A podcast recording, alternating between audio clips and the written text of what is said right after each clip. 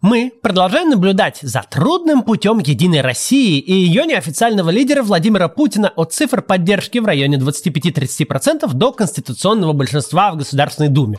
Казалось бы, какое к этому имеют отношение тема и превью ролика? На самом деле еще какое. Все происходящее в преддверии столь непростых выборов стоит рассматривать исключительно в контексте этих выборов.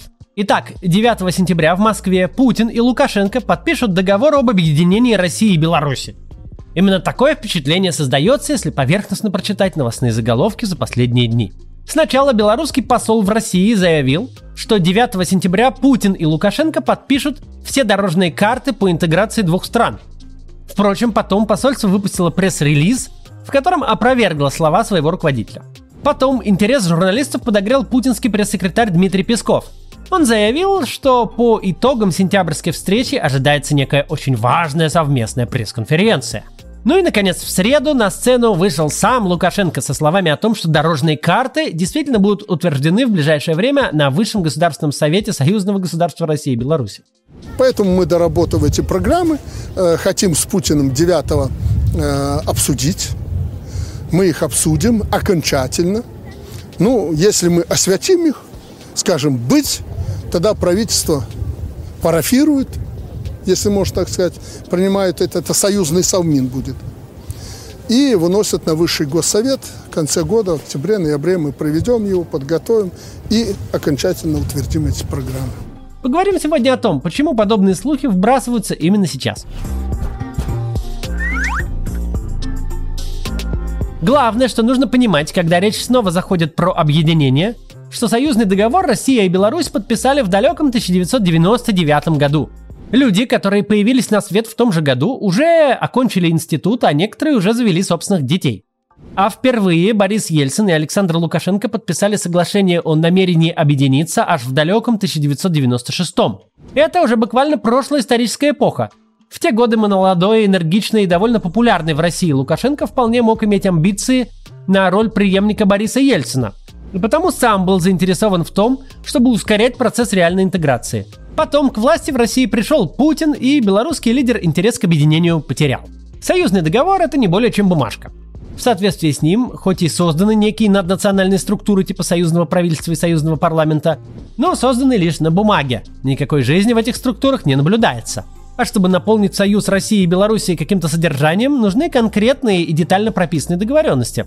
Как будет устроено законодательство, кто и как будет руководить общими вооруженными силами и полицией, кто будет иметь право эмиссии национальной валюты и так далее. Любая конкретика за два десятилетия, прошедших с момента подписания договора, оставалась лишь на уровне разговоров. Зато за эти годы Россия и Беларусь успели вступить в Евразийский экономический союз вместе с Арменией, Казахстаном и Киргизией. И в этой организации конкретики намного больше, чем в объединении Москвы и Минска. Казалось бы, союзное государство умерло, не успев родиться, и осталось только на будках в Шереметьево, когда проходишь паспортный контроль. Но с конца десятых годов идею объединения снова вытащили на свет Божий и российские власти, и белорусские. Путину она нужна для того, чтобы хоть как-то сдерживать падение рейтингов в условиях экономической стагнации. Лукашенко она нужна, чтобы шантажировать Путина и выбивать все новые и новые кредиты и скидки. Так и появились эти дорожные карты, которые, судя по всему, действительно будут подписаны в ближайшее время. Это три десятка документов, появившихся еще в две тысячи девятнадцатом году, с планами по унификации налоговой и таможенной системы, а также по сотрудничеству в культурной сфере. Но дорожная карта – это всего лишь план, а идти по этому плану или нет – вопрос в данном случае политический, а вовсе не организационный. Действия Лукашенко по отношению к России очень напоминают действия другого политического деятеля из недавнего прошлого, Николая Чаушеску. Только с обратным знаком. Чаушеску возглавил Румынию в тысяча девятьсот шестьдесят пятом и первое время позиционировал себя как довольно либерального правителя. В стране ослаб цензурный гнет, из тюрьмы вышли политзаключенные и был разрешен доступ к иностранной печати. События пражской весны заставили Чаушеску всю эту вольницу свернуть, иначе танки стран Варшавского договора очень скоро загрохотали бы по мостовым Бухареста. Да и сам он очень быстро вошел во вкус единоличного правления и создал вокруг себя такой культ личности, которому аплодировали бы даже северокорейские кимы. Но тоталитарный стиль правления вовсе не означал полного следования Чаушеску в фарватере Москвы. Наоборот, он постоянно действовал чуть ли не на грани разрыва с СССР, э, никогда, впрочем, не переходя эту грань. В шестьдесят восьмом году Румыния осудила ввод войск в Чехословакию, в семьдесят девятом выступила против начала войны в Афганистане. В восемьдесят четвёртом единственная из всех стран соцлагеря отправила своих спортсменов на Олимпиаду в Лос-Анджелес, которую СССР бойкотировал. Румынский диктатор был э, желанным гостем в мировых столицах, а к себе приглашал в том числе и американского президента Никсона. А еще он любил устраивать внезапные мобилизации резервистов в армию и массовые учения для отражения внешней агрессии, не уточняя при этом, о какой угрозе идет речь, о нападении НАТО или СССР. В общем, Чаушеску вел себя демонстративно независимо. При этом из орбиты влияния Москвы не уходил. Приезжал на всевозможные встречи лидеров Компартии и целовался с Брежневым. Зачем ему это было нужно? Ради денег. Западные страны охотно предоставляли кредиты социалистическому фрондеру, надеясь, что смогут окончательно отторгнуть его от советского блока. По состоянию на начало восьмидесятых режим Чаушеску задолжал Международному валютному фонду порядка двадцати двух миллиардов долларов. Это огромные деньги. В современных долларах это семьдесят пять миллиардов, что больше, чем годовой бюджет нынешней Румынии. Но и от советской помощи он тоже не отказывался. Все льготы, положенные по линии Совета экономической взаимопомощи, Румыния исправно получала. Попытка усидеть на двух стульях закончилась провалом. Поняв, что превращаться в антикоммуниста Чаушеску не собирается, Запад выставил ему счет. А в СССР началась перестройка, и Москве стало не до соцлагеря. В Румынии начался жесткий кризис, закончившийся свержением и расстрелом Чаушеску и его супруги в тысяча девятьсот восемьдесят девятом году. Лукашенко ведет себя похожим образом. Только заигрывает он а, не с западными странами, а с Кремлем. Много лет Лукашенко делает вид, что готов превратиться в полпреда президента в Белорусском федеральном округе. Но, дойдя до определенной черты, останавливается.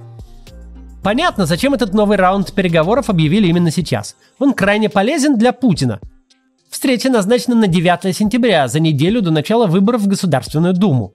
Выборы ожидаются настолько тяжелые, что приходится даже ядерному электорату властей, пенсионерам и военнослужащим раздавать бюджетные деньги, в надежде, что они конвертируются в голоса за правящую партию.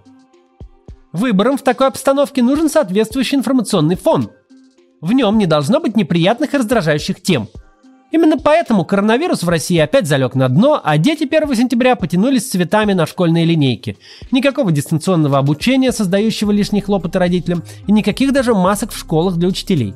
Все это, если и вернется, то уже после девятнадцатого сентября. Зато в информационной повестке должны ненавязчиво присутствовать темы, радующие, по мнению властей, большинство россиян. Такой темой они считают, например, ностальгию по имперскому величию и желание расширить границы Россиюшки. Нужен второй Крым, но не по факту, а на словах.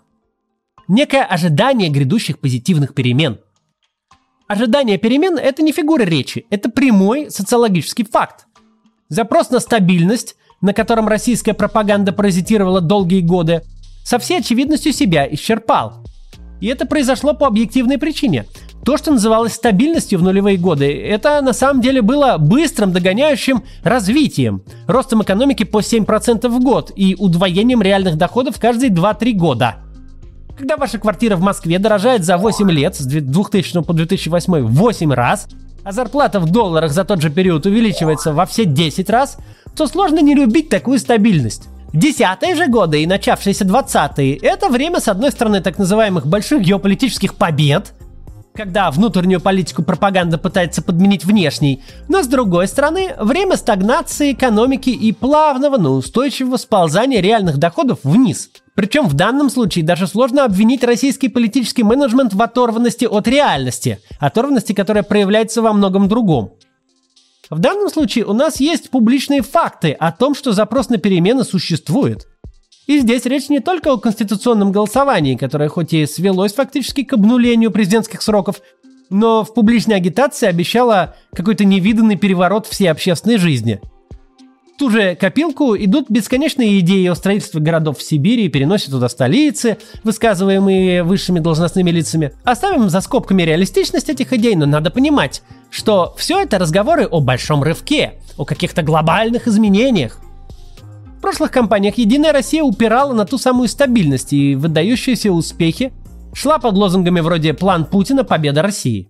Всячески использовала в своей агитации популярного президента. В этот раз, если посмотреть на агитацию «Единой России», то можно подумать, что это оппозиционная партия, а не сила, восемнадцать лет подряд наглухо контролирующая парламент, способная принять любой законодательный акт в любой момент. образование, здравоохранение и доходы. Везде какой-то кошмар. И давайте это менять. Вот посмотрите, например, с таким кубом стоит единорос. Прямо у меня в Щукино. А вот такие листовки он вешает на подъезд. Обратите внимание, где здесь Единая Россия? Нет, здесь цвета, которые обычно используют оппозиционные политики и партии. Идея, в общем, понятна. Если протестное голосование нельзя предотвратить, давайте его возглавим. И главными протестующими будут единороссы. Но этого художественного свиста, понятное дело, недостаточно. Результат партии «Единая Россия» намертво привязан к степени одобрения единственного человека, которого поменять они не в силах – Владимира Путина. Нельзя быть настолько наивными, чтобы полагать, что только бюджетными подачками всем подряд, приписками и раздачей титулов иностранных агентов всем независимым СМИ и общественным организациям можно из рейтинга партии в двадцать-тридцать процентов получить конституционное большинство. А Владимир Путин очень хорошо помнит, что обеспечило минимум три года фантастической поддержки ему и всему, с чем он ассоциирован. Их обеспечило присоединение Крыма. Александр Лукашенко же сам исключительно силой своего безграничного безумия в попытках удержать власть поставил себя в ситуацию, когда его статус из главы суверенного государства низведен до роли декорации в избирательной кампании «Единой России». Никак не получится сейчас совершить третий, самый главный шаг в любом раунде его торговли с Россией. Шаг, на котором он всех вновь кидает. И, а все декларации о дружбе, любви и близком уже союзе сменяются запугиванием своих граждан российской агрессией. Да, белорусская экономика и без того крайне зависима от России. Только по нефтяным пошлинам и только по оценке самого белорусского правительства речь шла о четырёх процентах ВВП, когда в России прошел налоговый маневр. В реальности, конечно, с учетом невозвратных кредитов и иных межгосударственных дотаций намного больше. Сейчас же Беларусь находится в ситуации, когда с одной стороны на нее накладывают все новые и новые санкции, перекрывают границу и доступ к капиталу, с другой сам режим делает все возможное, чтобы создать такой климат внутри, при котором никакая высокопроизводительная, инновационная, технологическая деятельность становится просто невозможной. Мы говорили в самый разгар белорусского кризиса о том, что Владимир Путин – единственный внешний союзник Александра Лукашенко. Если бы не он, белорусский автократ уже не занимал бы свое кресло. В том нет никаких вообще сомнений. Но обратная сторона в том, что деваться от такого союзника тоже некуда. И на том месте, где обычно мы видели этап всеобщего обмана, теперь бесконечное затягивание времени. Фактически ежемесячные встречи Путина с Лукашенко, почти каждая из которых очень громко анонсируется, но ничем не заканчивается. Причем до смешного ничем, нет даже формальных пресс-брифингов с обтекаемыми заявлениями. Посмотрим, как будет в этот раз. Расставаться даже без совместной фотографии на память как-то уже будет неприлично. Поэтому, возможно, эти дорожные карты действительно подпишут и даже сфотографируются с ними. И в ближайшем будущем нас ждут увлекательные рассказы о том, что сотни пунктов этих самых карт уже находятся в работе и вот-вот будут выполнены. Но вот пока еще ничего не изменилось. Примерно как случилось с Минскими соглашениями по урегулированию в Донбассе. Вот так. До завтра.